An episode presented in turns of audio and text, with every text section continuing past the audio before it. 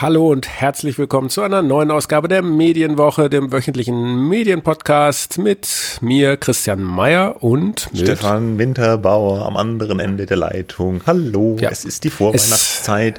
Wir haben es weihnachtet den dritten Advent. Das dritte Lichtlein leuchtet. Ich bin heute ausnahmsweise relativ gut gelaunt, muss man sagen. Ich weiß auch aber nicht. Aber Moment mal, dritter Advent, der ist aber jetzt schon ein paar Tage her.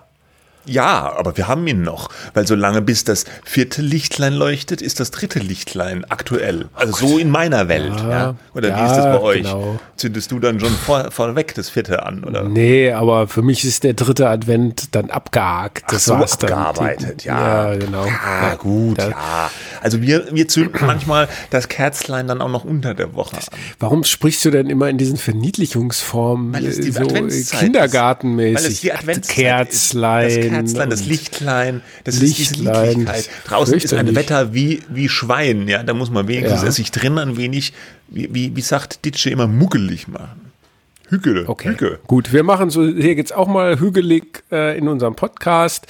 Vorab, bevor wir zu unseren drei ausgesuchten Themen der Woche kommen, nochmal die eindringliche Bitte, uns zu abonnieren oder zu teilen oder zu bewerten. Interaktion, das brauchen wir. Obwohl, es läuft ja sehr gut, es kann immer noch besser laufen. Ja.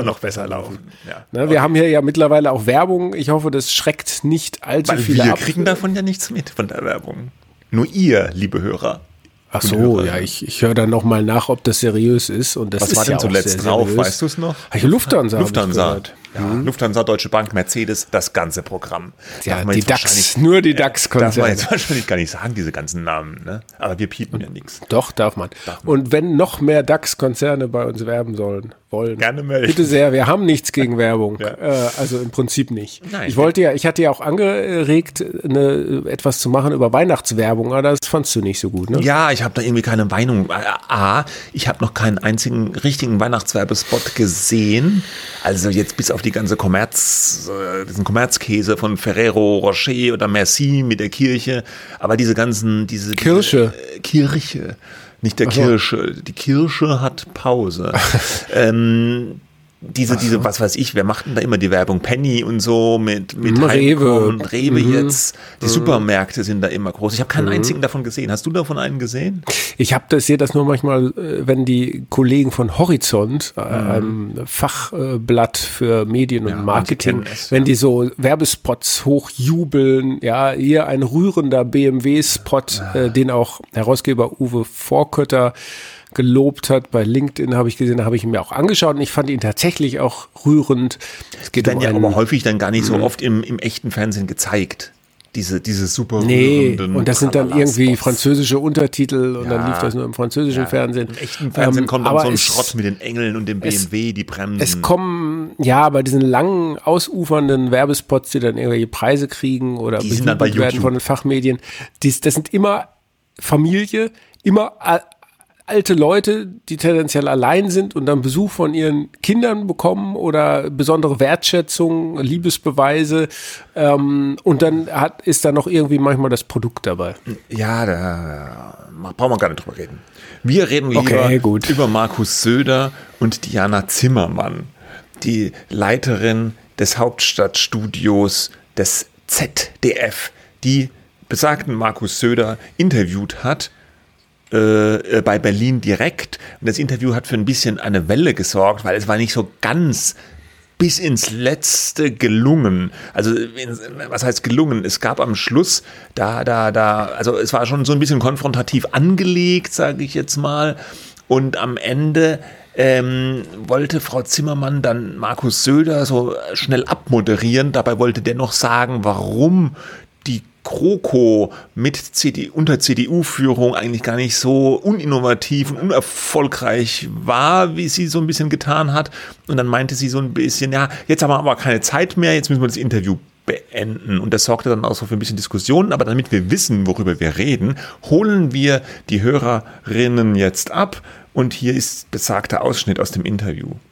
Wir haben schwerste Krisen zu meistern gehabt, schwerste. Denken Sie bitte an die Finanzkrise. Ja, denken Sie bitte an die Euro-Krise. Aber wir haben nicht so viele Krisen gehabt wie momentan. Ich muss leider hier zum Ende kommen. Ja, ganz herzlichen Dank nach Nürnberg, Herr Söder. Sie können doch nicht einfach den Satz einfach so unterbrechen und abwürgen. Wir müssen leider aufhören. Also das war jetzt aber dann ein etwas unglücklicher Start für unser erstes gemeinsames Interview. Mhm. Denn den letzten Satz hätte ich schon noch gern gesagt, dass wir nämlich viele Krisen entschlossen gemeistert haben. Und eine solche wie jetzt könnten wir auch besser meistern. Herzlichen Dank nach Nürnberg. Gerne. Gerne, ja. Zum Glück hat er den noch gesagt. Ich musste zwischendurch lachen. Ja, ich habe es gehört. Es ist aber auch witzig. Ne? Ja. Ja, also man muss dazu sagen, ne? Das Interview geht 5:30 ungefähr. 5:30, ja. Ja. Exakt. Und es beginnt eigentlich so wie jedes Politiker-Interview. Ja. Also mit wem wollen Sie eigentlich koalieren? Ja, damit meinte Frau Zimmermann möglicherweise, würden Sie mit der AfD koalieren? Wer bietet sich denn da überhaupt an? Dann meinte Söder irgendwie nur, die Ampel ist überfordert. Wir brauchen Neuwahlen. Hat er also nicht so richtig beantwortet. Das schaut man dann halt mal, mit wem man koaliert, dann arbeiten sie sich, fragte Frau Zimmermann,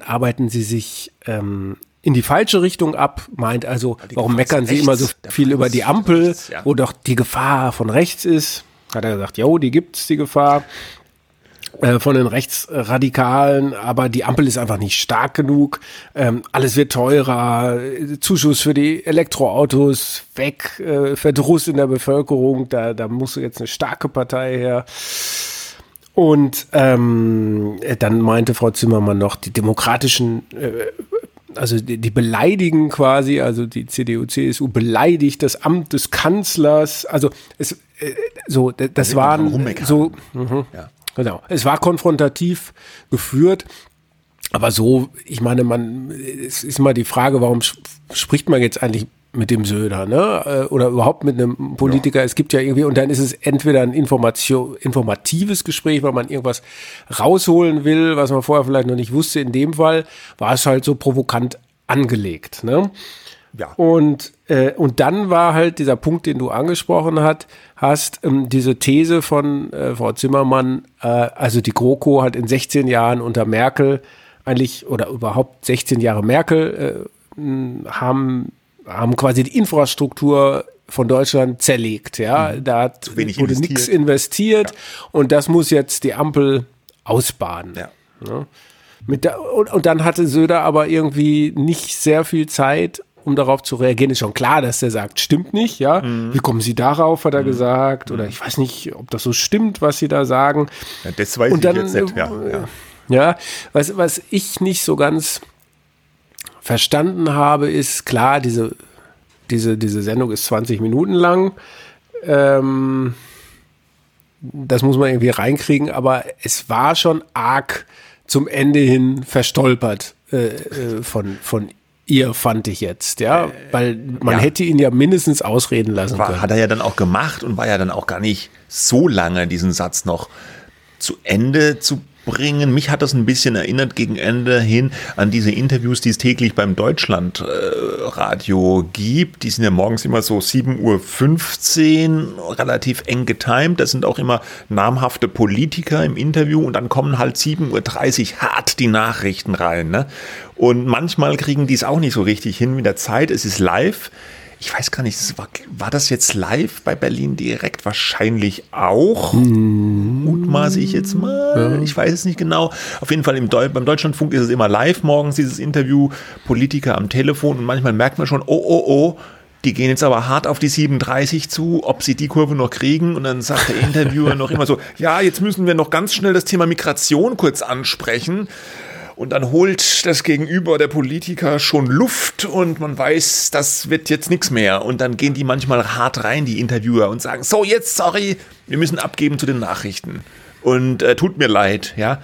Und das verstehe ich dann in dem Moment, das kann man jetzt auch sagen, ist von der Interviewkunst her, hätte man sich's denken können vielleicht, ich habe ja die Nachrichten, die da kommen, ich muss da raus, muss ich jetzt noch so einen riesen Fass irgendwie 30 Sekunden vorher aufmachen? Aber das war jetzt hier so nicht der Fall. Also hat man nicht so den Eindruck gehabt, dass die ganz hart raus muss. Er hat ja auch noch den Satz bequem zu Ende sagen können. Und da hat sie so ein bisschen der Eindruck ergeben, sie will ihn jetzt so ein bisschen abwürgen, weil das passt ihr jetzt nicht so richtig, was er da so sagt. Zumindest nee, war es der Eindruck, fand ich. Das glaube ich nicht. Da hat wahrscheinlich jemand gesagt, jetzt mach mal schnell hier raus, den Laden dicht. Ja. Weil das, das Problem souveräner, eleganter machen müssen. Ne? Also einerseits finden wir das natürlich also als Journalisten gut, wenn da jemand Paroli gibt und auch mal ein bisschen so fragt, dass da was vielleicht als Antwort bei rauskommt, was nicht so gestanzt ist. Auf der anderen Seite hat sie eben diese These aufgestellt, in 16 Jahren nicht richtig investiert, im Grunde alles wahrscheinlich Bahn, Bildung, was weiß ich, ja, das hat sie selber auch nicht so ausgeführt, die Infrastruktur nicht ausreichend ausgebaut, jetzt muss es ausgelöffelt werden und er hatte tatsächlich, bis sie gesagt hat, so, jetzt müssen wir aber leider Schluss machen, wenig Gelegenheit, er hat jetzt, war schon klar, dass er das anders sieht, aber da hätte man vielleicht noch eine halbe Minute geben müssen, damit er da seinen Satz dazu sagt. Und dann hätte man es auch gut sein lassen können. Aber warum hat dieses Interview oder dieses etwas verstolperte Interview jetzt so ein großes Medienecho gefunden? Das war einmal wurde der Vorwurf erhoben, dass die Frau Zimmermann vom ZDF hier so eine Art regierungsfreundlichen Journalismus macht, weil sie so die Position der Regierung, der Ampel so vertritt und dann eben zu regierungsfreundlich ist und dass sie praktisch das Interview abbricht mit dem Oppositionspolitiker Söder von der Union. Das ist jetzt wiederum aber auch ein bisschen, fand ich, nicht ganz korrekt, weil es ist ja auch die Aufgabe der Interviewer, immer so eine Gegenposition zu dem Interviewten einzunehmen. Also in dem Moment, wo jetzt jemand den Söder interviewt, muss man den schon kritisch befragen und von mir aus auch eine Gegenposition zu seiner Position einnehmen, um ihm praktisch so ein bisschen aus der Reserve zu locken, und kann ja jetzt nicht einfach alles, was die Union gut findet, da so gemeinsam mit Markus Söder auf die Ampel eindreschen. Das wäre jetzt ja auch nicht journalistisch gewesen. Ich fand, es war halt nicht so ganz klar, worauf sie eigentlich hinaus wollte, außer halt eben Söder mal ein bisschen auf den Zahn fühlen. Es fehlte so ein bisschen das Erkenntnisinteresse. Ja. Und auch die Vorbereitung war so ein bisschen handwerklich vielleicht. Das ist jetzt blöd, das so über so ein Interview. Aber so wirkte es halt. Ich hatte das Gefühl, sie will so ein bisschen die Marietta Slomka machen. Also hart reingehen, hart fragen, den Politiker in die Enge treiben, hat aber irgendwie nur so halb mittelgut geklappt und gegen Ende hin. Also wie gesagt, im vorderen Teil fand ich das relativ gut und normal, also das so. Was natürlich, du hast gesagt, warum hast du das jetzt für Aufsehen gesorgt? Auch aus einem anderen Grund, und das lässt jetzt nun Söder nicht so besonders gut aussehen.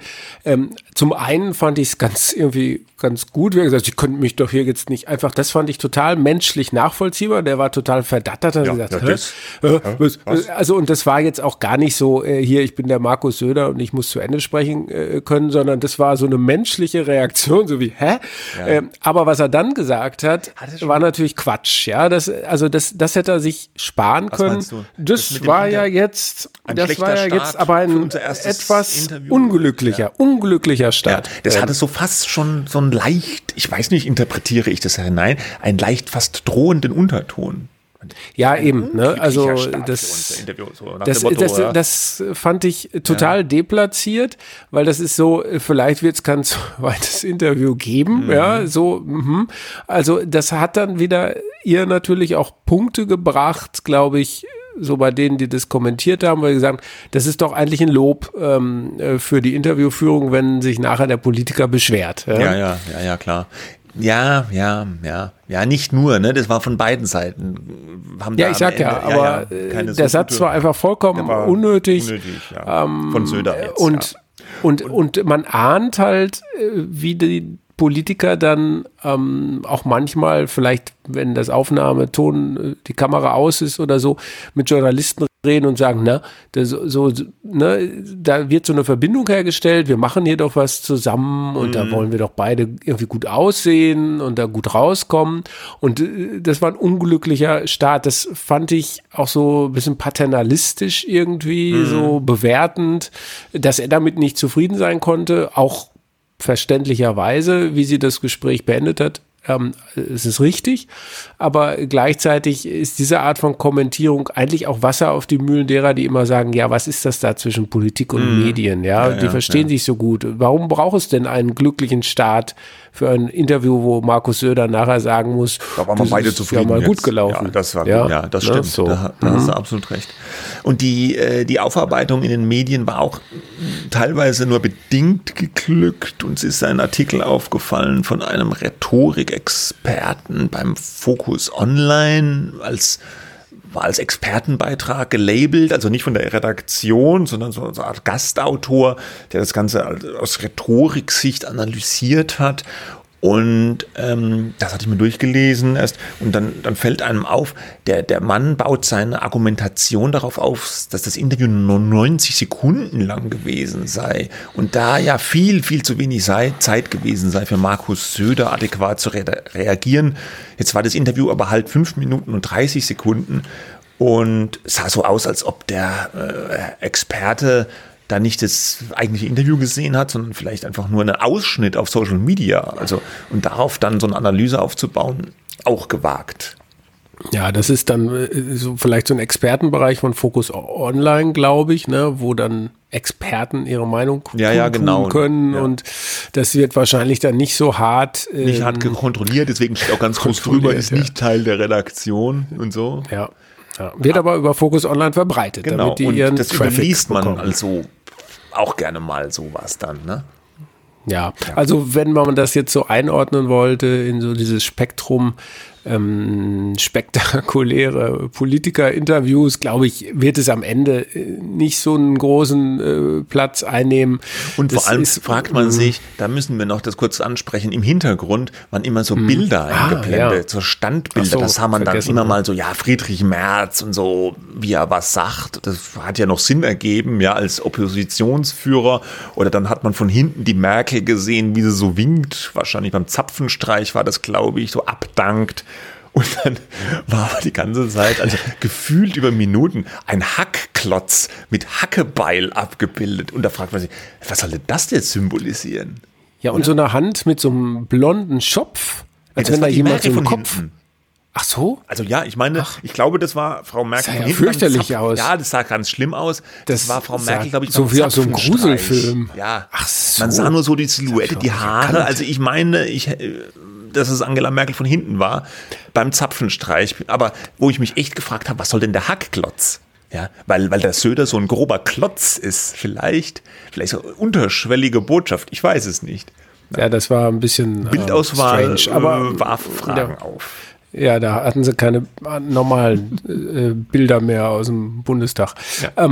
Ja, aber sozusagen, wie reiht sich das ein? Also es war jetzt sicherlich kein Highlight. Es war irgendwie schlechtes Zeitmanagement, vielleicht auch die Redaktion im Hintergrund schuld, die Frau Zimmermann gesagt hat, jetzt aufhören, sofort raus. Im Hintergrund drängelt irgendwie eine andere Sendung, ist aber keine Entschuldigung natürlich, wenn man am Ende eines Interviews nochmal... hast du ja eben auch gesagt, nochmal so eine steile These aufwirft, nur irgendwie Mist gebaut in den Merkel-Jahren, fand ich auch als These sehr interessant. Dann kann man jetzt nicht erwarten, dass der sagt, nö, stimmt nicht, und dann nicht weiter irgendwas dazu absondern will. Ne? Ja, okay. Gut. Also, Schwamm drüber.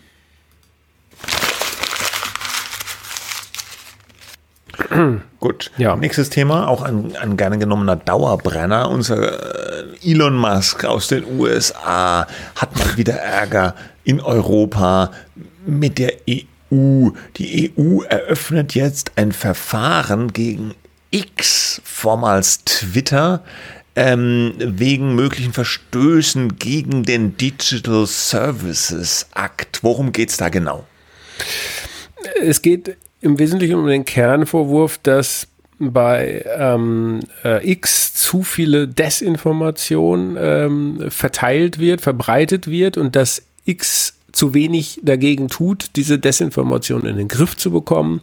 Also Digital Services Act ist dazu da, dass diese großen Plattformen, sehr große Plattformen und größere, dazu zu verpflichten, dass sie Moderationsinhalte einhalten, dass sie die Privatsphäre der Nutzer schützen, dass sie Transparenz auch herstellen über ihre Art, Inhalte zu managen. Und die EU ist jetzt der Meinung, Thierry Breton, der zuständige Kommissar, das machen die nicht ausreichend, hat auch sogar schon mal damit gedroht, Twitter oder X in Deutschland, in der EU dicht zu machen, weil die einfach ihren Verpflichtungen demnach nicht nachkommen. Es werden gleich Strafzahlungen von bis zu 6% des weltweiten Umsatzes in Aussicht gestellt. Und mein Eindruck ist jetzt, sie wollen da möglicherweise erstmal so ein Exempel statuieren. Ne? Was dann dabei rauskommt bei dem Verfahren, wissen wir natürlich noch nicht. Ich gehe mal davon aus, dass das Ergebnis offen ist, aber es besteht sozusagen dieser Anfangsverdacht, die tun nicht genug. Ja? Und wir wissen ja, dass Elon Musk sich auf die Fahnen geschrieben hat, Meinungsfreiheit sehr groß zu schreiben und dann vielleicht auch Inhalte nicht löschen zu lassen, die vielleicht unter dem vorherigen Eigentümern gelöscht worden wären. Und da scheint es so einen kleinen Clash zu geben. Ja, zumal er auch das Team ja für diese Content-Moderation deutlich reduziert hat und es Untersuchungen gibt, wonach die Hassinhalte und Fake-Inhalte auf X deutlich zugenommen haben sollen unter seiner Ägide. Ich kann mir nur ganz schwer vorstellen, wie so eine Untersuchung tatsächlich stattfindet, also wie die das nachweisen wollen, dass er zu wenig tut, weil sie müssten ja dann konkrete Einblicke wirklich haben, wie die Content-Moderation stattfindet, wie viele Leute da wo arbeiten und wie vielleicht auch die automatisierten Prozesse funktionieren, um da irgendwelche illegalen Inhalte rauszufiltern. Und ich kann mir nicht vorstellen, dass X der EU jetzt da so weitreichende Einblicke gewährt. Aber dazu sind sie verpflichtet, laut diesem Gesetz. Ja, okay. Möglichst große Transparenz herzustellen. Das ist jetzt von außen total schwer zu beurteilen. Es gibt die Süddeutsche beispielsweise, hat jetzt geschrieben, X sei ein Höllenschlund, das ist nach meiner Wahrnehmung, aber ich folge dann vielleicht den falschen Leuten oder mir wird vielleicht auch das Falsche da reingespielt. Höllenschlund nicht, ich sehe schon Inhalte zunehmend, die werblicher Natur sind, aber mehr so qualitativ nicht so hochwertig, Werbung halt für Schrott. Ja, für Werbung sieht man sehr viel. Markenwerbung sieht man immer weniger. Ja. Da hatten wir ja auch neulich schon mal. Ja, dass Elon Musk ja auch zu den Werbekunden gesagt hat, go fuck yourself. Genau, dass da jetzt so viel mehr Hass und Hetze, heißt es ja gerne, verbreitet wird als früher. Das ist schwer zu überprüfen, würde ich sagen. Wenn man sich nicht aktiv auch in diesen Höllenschlund, den die SZ da sieht, hineinbegibt. Ne? Ja. So. Also, und im Gegenteil, also klar, man findet diese Hetzinhalte auf X schon. Ich habe auch nur meinen eigenen Eindruck, und der ist auch, dass es die früher auch schon gab. Da habe ich auch schon Hetzinhalte gefunden. Ob das jetzt so viel mehr sind als früher, also so wie manche tun, dass das jetzt ein brauner Hassmob ist, der komplett entfesselt ist, den habe ich jetzt zumindest auch nicht. Was ich tatsächlich. Aber du findest es bestimmt, wenn du aktiv danach suchst. Ja. Aber genauso gibt es ja auch jugendgefährdende Inhalte, zum Beispiel TikTok bei TikTok oder Insta. Das ist halt so eine andere Frage. So, das war ja auch im Zusammenhang mit dem Gaza-Krieg und Israel, dass auf TikTok wahnsinnig viele Falschinformationen verbreitet werden. Das ist auch eine Riesenplattform. Da krähen jetzt irgendwie nicht so viele danach. Ich wollte aber noch sagen, was ich eigentlich bei X ganz gut finde, ist diese Kontextfunktion. Ja, man darf das nicht sagen. Aber doch. Dieses, wo dann immer unter manchen Tweets, teilweise auch sogar unter Werbung steht, Nutzer fügen hier Kontext hinzu, das gezeigte, die gezeigte Szene kann so gar nicht stattgefunden haben, weil das Foto ist schon von dann und gar nicht mehr aktuell oder so. Ne? Ja. Also das finde ich tatsächlich oft hilfreich, muss ich sagen. Ich überprüfe das jetzt auch nicht, ob diese Informationen von den Nutzern jetzt tatsächlich stimmen, aber häufig habe ich den Eindruck, dass da tatsächlich ein ganz nützlicher Kontext hergestellt wird. Ja, es ist ganz hilfreich, finde ich auch, wobei natürlich auch da wieder das instrumentalisiert werden kann, aber ich fand da bislang ganz sinnvolle Kontextualisierung von den Nutzern. Mein Eindruck ist jetzt, X wird wahrscheinlich nicht so konform mit den Anforderungen der EU sich verhalten haben bisher, dann sind die schon mal ein bisschen auf Zinne und sagen, wenn der uns da, der Musk, wenn der glaubt, er kann sich da eine Extrawurst braten gegen unseren DSA, dann sollen wir ihm mal zeigen, wo der Hammer hängt. Und dann wird jetzt halt X zum Erst- und Ernstfall sozusagen für die EU, um zu zeigen, dass das ein Gesetz ist, was eben auch was macht und Konsequenzen hat. Das Schlimmste wäre für die ja, also für die europäischen Politiker, die das beschlossen haben, dass das so ein zahnloser Tigergesetz ist, wo alle nur dann da im Hintergrund drüber lachen, weil da folgenlos ist. Ne? Also die sind fast so ein bisschen gezwungen, sich den rauszupicken, die Plattform, die am renitentesten ist und denen dann was aufzuerlegen. Das offensichtlichste Ziel ist, ja, weil Elon Musk ja nun weiß Gott immer Anlass gibt und es jetzt auch nicht so unpopulär ist zu sagen, wir gehen jetzt mal gegen den Elon Musk vor. Ja, also gefallen von daher kann es ihm nicht, weil diese Drohung mit 6% vom weltweiten Umsatz, das ist schon, das wäre schon ein erkleckliches Sümmchen. Ne? Auch wenn der Umsatz offenbar gesunken ist. Ja, genau. Apropos Umsatz und X, war in der Financial Times jetzt zu lesen, da so viele Werbekunden davongerannt sind, versucht man jetzt einen Neustart in Sachen politischer Werbung. Es wurde wohl so eine Art Taskforce von 10 Personen gegründet, die vor allem in den USA die beiden großen Parteien, die Republikaner und die Demokraten, jetzt da belatschen, doch bitte politische Werbung bei X zu schalten. Das war unter den Vorgängern von Musk, hat man die politische Werbung von Twitter mal verbannt, weil die Befürchtung da war, dass es irgendwie Einflussnahmen geben könnte, Fake News verbreitet werden könnte über bezahlte politische Kampagnen. Jetzt soll das in größerem Stil zurückkehren. Wie in der FT zu lesen war, erhoffen sie sich bei X 100 Millionen Dollar Umsatz über politische Kampagnen, wobei die Experten sagen, no way, also das ist eine absolut utopische Summe, könne man niemals erreichen. Und es ist wohl auch schon so, dass gerade die Demokraten natürlich schon so ein bisschen abwinken und auf X jetzt nicht unbedingt so werben wollen, weil die sagen, ja, unsere ganze Klientel, die wandert da ja eher ab, ja, und geht dann zu Blue Sky und Mastodon oder eben Threads, wo wir jetzt auch noch kurz drüber reden möchten. Ja, was hältst du von diesem politischen Vorstoß? Ja, ich glaube auch nicht, dass das so richtig fruchtet. Es wirkt ein bisschen wie Verzweiflung. Ne?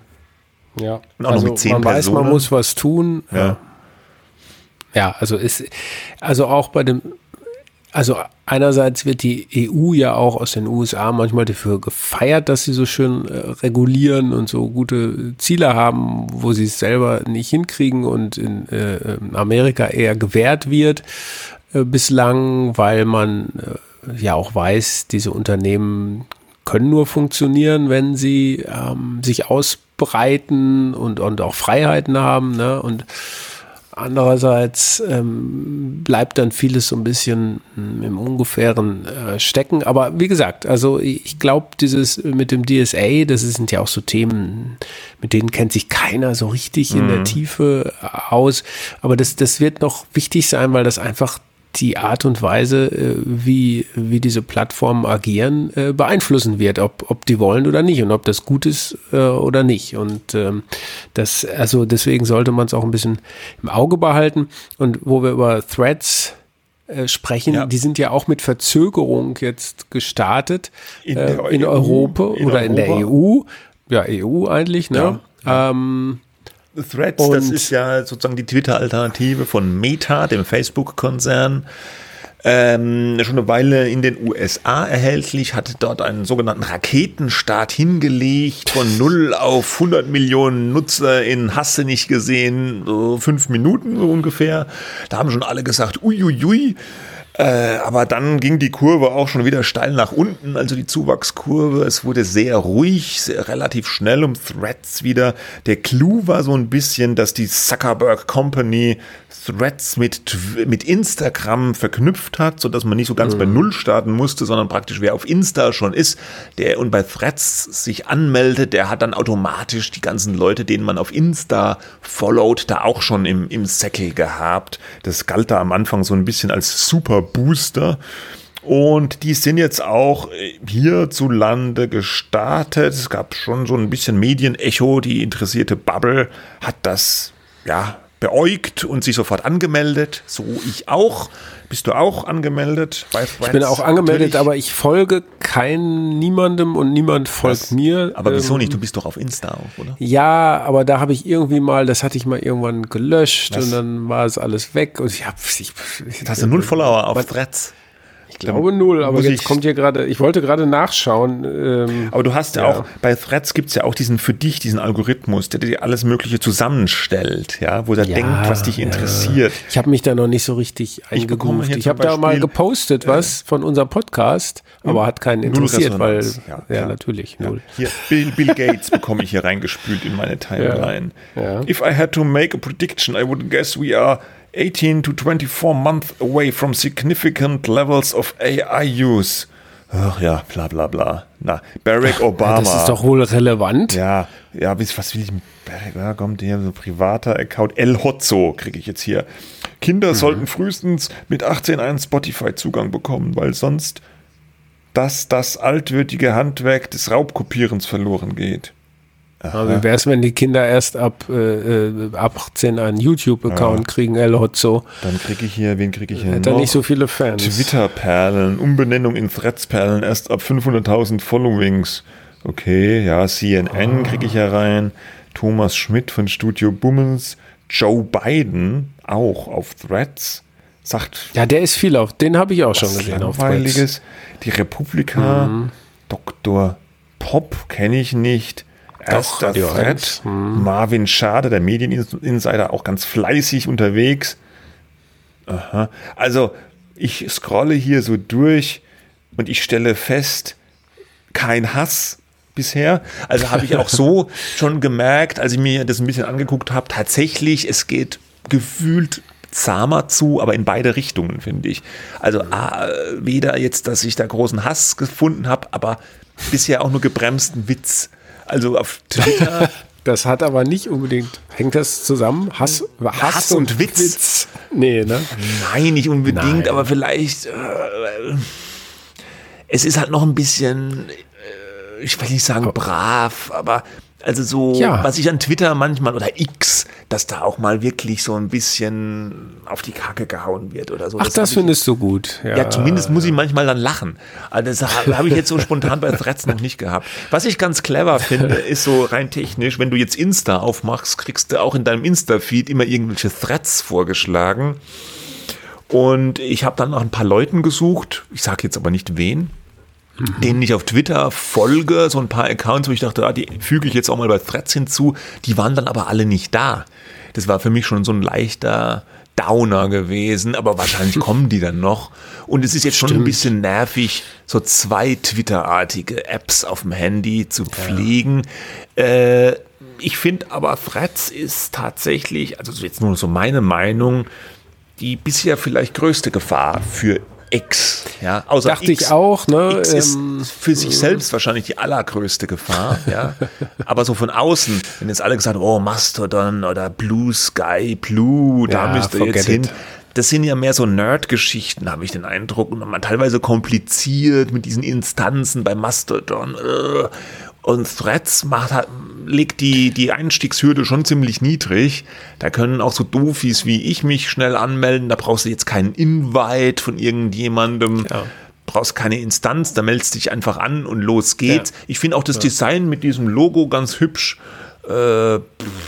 Und Facebook, Meta, ist halt auch eine Commerz-Company, der gute alte Commerz. Ja, ich kann mir vorstellen, wenn Elon Musk X richtig weiter zerlegt, dass sich das vielleicht tatsächlich entwickeln kann zu einer Alternative. Hm. Oder? Was meinst du?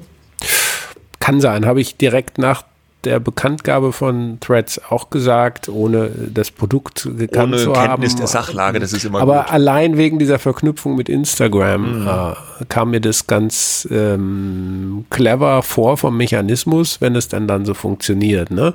Es kann natürlich sein, dass die Nutzer von Instagram eigentlich nicht so Interesse haben, dann nochmal auf so einer anderen Ebene das fand ich auch, weil bei mir waren auch sozusagen die Insta-Welt und die X-Twitter-Welt waren bei mir sehr getrennt. Also ich habe bei Insta ganz anderen Accounts gefolgt als auf X. Und das vermischt sich in dem Threads jetzt irgendwie so ein bisschen. Und da bin ich mir noch nicht so ganz sicher, wie ich das finde. Das ist plötzlich, als wenn du RTL und die ARD oder das ZDF und Sat.1 in einem hättest. Keine Ahnung. So also ähnlich, die wollen ja auch weniger Nachrichten machen bei Threads, also anders als und so, ja, genau, die Politiker und so, die Deutschen scheinen mir noch nicht alle da zu sein auch. Ja. Gut, wir beobachten das weiter und wir kommen zu unserem Thema. Und da bleiben wir auch gleich beim eben schon angesprochenen Fernsehen, das RTL und Sky, der freundliche Bezahlkanal, machen jetzt gemeinsame Sache, und zwar in Sachen Formel 1. Viel mehr. Und viel Fußball. Nee, noch mehr. Noch mehr. Oh. Also eine strategische Partnerschaft gehen die beiden ein. Sky und RTL, also ein Bezahlangebot und ein Free-TV, Privatsender mit angeschlossenem Streamingdienst für 2 Jahre erstmal. 7 Formel 1 Rennen pro Saison live bei RTL. Einmal Premier League die Woche bei RTL Plus, also dem Streamingdienst. 3 Konferenzschaltungen der 2. Liga pro Saison. Ja, das muss man sich dann extra im Kalender vermerken, wann die sein werden. Ja, und umgekehrt.